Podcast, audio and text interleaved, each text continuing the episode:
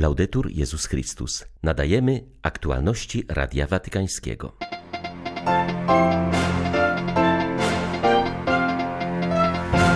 Człowieczeństwa uczymy się od Jezusa, patrząc na jego styl życia i zachowania, powiedział papież na audiencji dla Watykańskiego Stowarzyszenia Świętych Piotra i Pawła.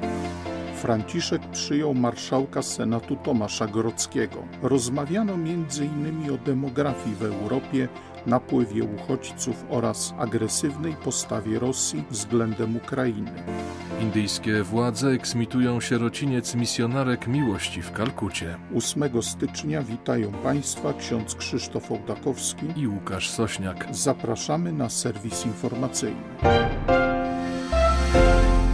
Trzeba patrzeć na Jezusa, bo poznając Jego życie, to co mówił, jak się zachowywał, uczymy się, jak ma wyglądać nasze ludzkie życie dzisiaj. Zwrócił na to uwagę papież, przyjmując członków Stowarzyszenia Świętych Piotra i Pawła. Zostało ono założone przed 50 laty przez Pawła VI po rozwiązaniu watykańskich korpusów zbrojnych. Przejęło ono ideały Palatyńskiej Gwardii Honorowej jego członkowie pełnią służbę przede wszystkim w Bazylice Watykańskiej oraz podczas papieskich liturgii. Franciszek zauważył, że taka posługa daje okazję do wielu spotkań. W spotkaniu zawsze jest ruch. Jeśli wszyscy będziemy stać w miejscu, nigdy się nie spotkamy. Życie jest sztuką spotkania, nawet jeśli jest w nim tyle konfliktów. Dlatego potrzebujemy kultury spotkania. To jest kryterium, które nadaje sens waszemu codziennemu zaangażowaniu i bardzo Wam za to dziękuję.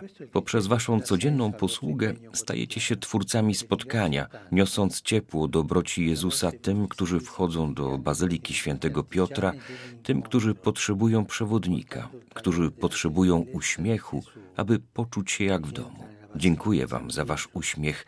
Myślę, że na tym w jakimś sensie polega Wasza mistyka. Uśmiech sprzyja spotkaniu, jest mostem. Przychodzą mi na myśl słowa świętego Jana XXIII. Oczy moje wkładam w wasze oczy, a serce moje w wasze serca. Te słowa dobrze oddają chrześcijański sens spotkania.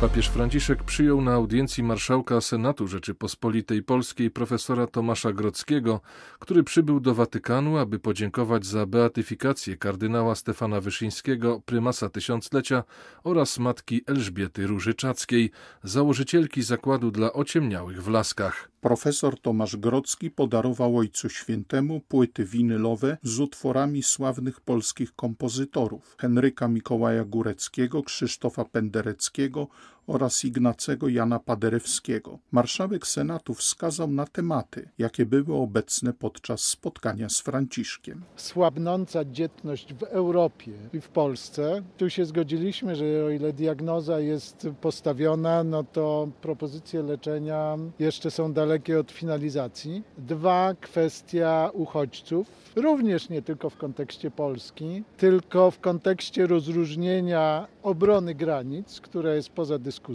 z humanitarnym, chrześcijańskim podejściem do uchodźców, istot ludzkich, zwłaszcza kobiet i dzieci. I trzecia kwestia dotyczyła agresywnych zapędów Rosji w stosunku do Ukrainy, poprzednio w stosunku do Krymu. Ojciec Święty się tym niezwykle martwi. I wydaje się, aczkolwiek to nie padło wprost, że dyplomacja watykańska również czyni pewne wysiłki, aby to napięcie na granicy zniwelować. Indyjskie władze nakazały eksmisję podopiecznych sierocińca prowadzonego przez misjonarki miłości w Kalkucie.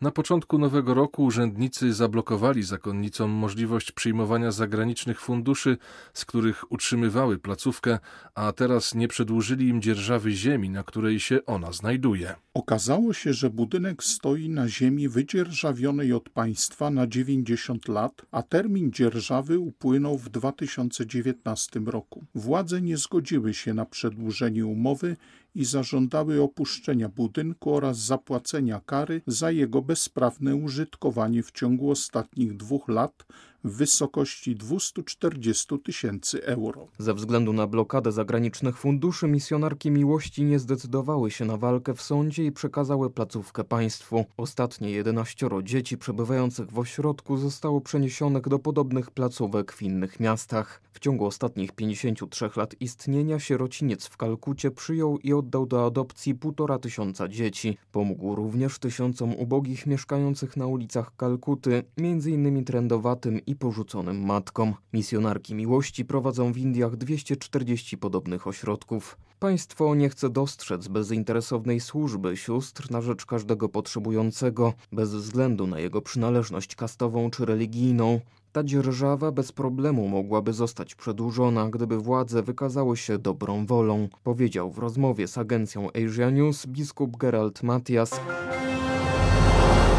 W obliczu rozszerzającego się kryzysu w Kazachstanie zwierzchnicy religijni tego kraju wezwali do dialogu i jedności oraz zaapelowali o powstrzymanie się od podsycania konfliktów. Prawosławny metropolita Astany oraz wielki mufti Kazachstanu wskazali, że trzeba uczynić wszystko, aby zapobiec widmu bratobójczego rozlewu krwi. Wezwanie do jedności zabrzmiało w bardzo trudnym momencie historii Kazachstanu, gdy władze stosują niezwykle surowe represje wobec ludzi, którzy wyszli na ulicę protestując przeciwko podwojeniu cen benzyny.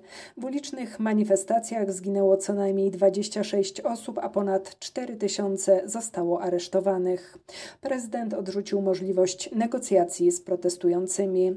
Ksiądz Eduardo Canetta, który przez 20 lat pracował w Kazachstanie, wskazuje, że ludzie nie rozumieją, dlaczego w kraju, który dosłownie śpi na gazie i ropie naftowej, trzeba płacić tak ogromne pieniądze za to, co jest własnością Kazachstanu. Zauważa, że wywołuje to falę protestów i coraz większego niezadowolenia wobec polityki obecnych władz.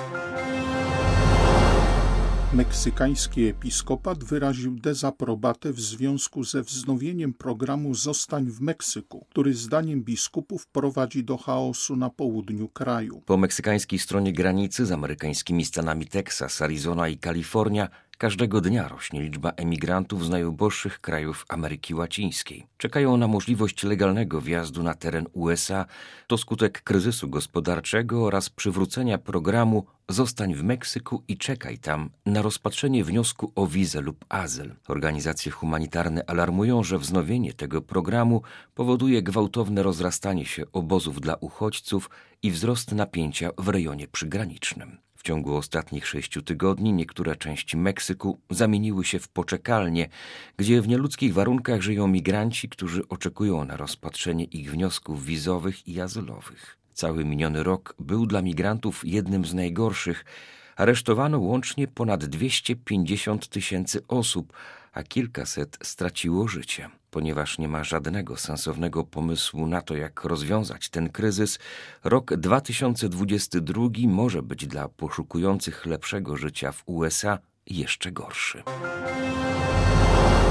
Trwa wojna w Tigraj w Etiopii. Z okazji Bożego Narodzenia, obchodzonego przez mieszkańców tego kraju 7 stycznia, kardynał Berhane Jesus Sorafiel, arcybiskup metropolita Addis Abeby, skierował apel do Etiopczyków, zaś biskupi tego kraju wydali oświadczenie po zgromadzeniu plenarnym. W ciągu 14 miesięcy konflikt spowodował śmierć tysięcy ludzi i zewnętrzne bądź wewnętrzne przesiedlenia milionów. Organizacje międzynarodowe nie kryją oburzenia łamaniem praw człowieka, w tym ogarniętym wojną wojną kraju Afryki Wschodniej. Do potrzebujących nie dociera żywność, leki i artykuły podstawowej potrzeby. Podczas obchodów Bożego Narodzenia kardynał Berhany Jezus Sorafiel z Addis Abeby wezwał do pokory, cierpliwości i łagodności, wzywając jednocześnie naród do pamięci o poszkodowanych z powodu wojny. Świętując narodziny Jezusa, pamiętajmy o tych, którzy cierpią, którzy zostali złamani moralnie, wysiedleni ze swych domów i zranieni, o tych, którzy stracili swoich rodziców i rodziny powiedział kardynał Sorafiel. Kolejne kraje przyłączają się do zainicjowanej w Austrii modlitewnej krucjaty o uwolnienie świata z pandemii. Nosi ona tytuł Europa się modli i zaprasza raz w tygodniu do wspólnej publicznej modlitwy, zwłaszcza różańcowej, na ulicach, placach i w kościołach. W krajach niemieckojęzycznych jest obecnie około 700 miejsc, w których chrześcijanie różnych wyznań modlą się o ustanie pandemii, przezwyciężenie wywołanych nią podziałów w społeczeństwie oraz o nawrócenie. Jak mówi Roland Noe, dyrektor austriackiej agencji CatNet, która jest inicjatorem modlitwy, jej idea rozprzestrzenia się z nad Dunaju na kolejne kraje Europy. Krucjata Europa się modli rozpoczęła się w listopadzie ubiegłego roku z inicjatywy salzburskiego księdza, który krytykując wykluczenie niezaszczepionych ze społeczeństwa wezwał do wielkiej modlitwy różańcowej o ustanie pandemii. Przypomniał, że człowiek stracił z oczu Boga i zapomniał o sile modlitwy.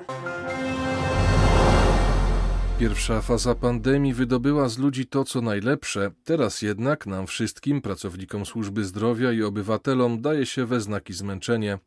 Dlatego musimy być dla siebie bardziej wyrozumiali, wskazuje na to kardynał Dominik Duka w wywiadzie dla czeskiego radia. Zauważa, że druga faza pandemii lepiej pozwoliła nam docenić wartość rodziny i przyjaciół, lepiej też zrozumieliśmy własne ograniczenia. Arcybiskup Pragi przywołuje w tym kontekście czeskie przysłowie: lekarz leczy, ale Pan Bóg uzdrawia. Zapytany, czego życzyłby polityce w tym rozpoczynającym się roku, prymas Czech odpowiedział, że pragnie zacieśnienia współpracy między krajami Grupy Wyszehradzkiej oraz bardziej realistycznej polityki europejskiej. W wywiadzie dla czeskiego radia kardynał Duka przestrzegł też Czechów przed utratą własnej tożsamości. Największy problem, który jest, jest strata. Największym problemem jest zatracenie czy dążenie do dekonstrukcji tożsamości narodu.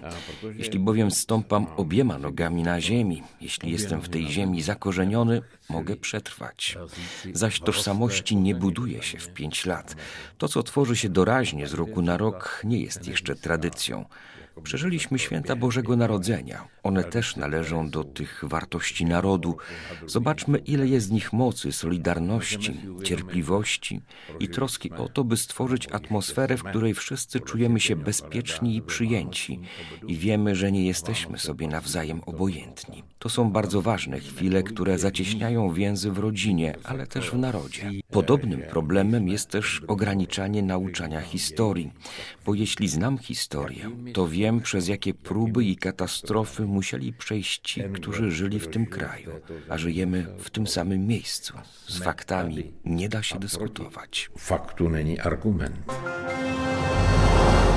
Dziś w 128. rocznicę urodzin świętego Maksymiliana Marii Kolbego klasztor i wydawnictwo Niepokalanów obchodziły jubileusz 100 lat od pierwszego wydania miesięcznika Rycerz Niepokalanej. Założycielem i pierwszym redaktorem tego czasopisma był święty Maksymilian Maria Kolbe. Obchody jubileuszu rozpoczęły się krótkim sympozjum, podczas którego ojciec dr Tomasz Szymczak opowiedział historię powstania i rozwoju czasopisma. To historia wiary, to historia jakiegoś zapału i szaleństwa. W 27 Niepokalanów, w 30 Japonia, w 33 już się mówi o Korei. Dokumenty zakonne pokazują, że praca nad rycerzem jednoczyła braci. Centralnym momentem obchodów była uroczysta msza święta w Niepokalanowskiej Bazylice, której przewodniczył metropolita krakowski ksiądz arcybiskup Marek Jędraszewski. W imieniu Ojca Świętego Franciszka do redakcji czasopisma i zebranych w Bazylice wiernych zwrócił się sekretarz stanu kardynał Pietro Parolin którego list przeczytał ojciec Krzysztof Oniszczuk, dyrektor wydawnictwa Niepokalanów. Jego świątobliwość zawierza dziewiczej Matce Boga zespół redakcyjny, pracowników i czytelników Rycerza Niepokalanej i serca udziela wszystkim apostolskiego błogosławieństwa. Obecnie miesięcznik Rycerz Niepokalanej ukazuje się w nakładzie ponad 45 tysięcy egzemplarzy dla Radia Watykańskiego, ojciec Piotr Szczepański, redaktor Rycerza Niepokalanej. Były to aktualności Radia Watykańskiego. Laudetur Jezus Chrystus.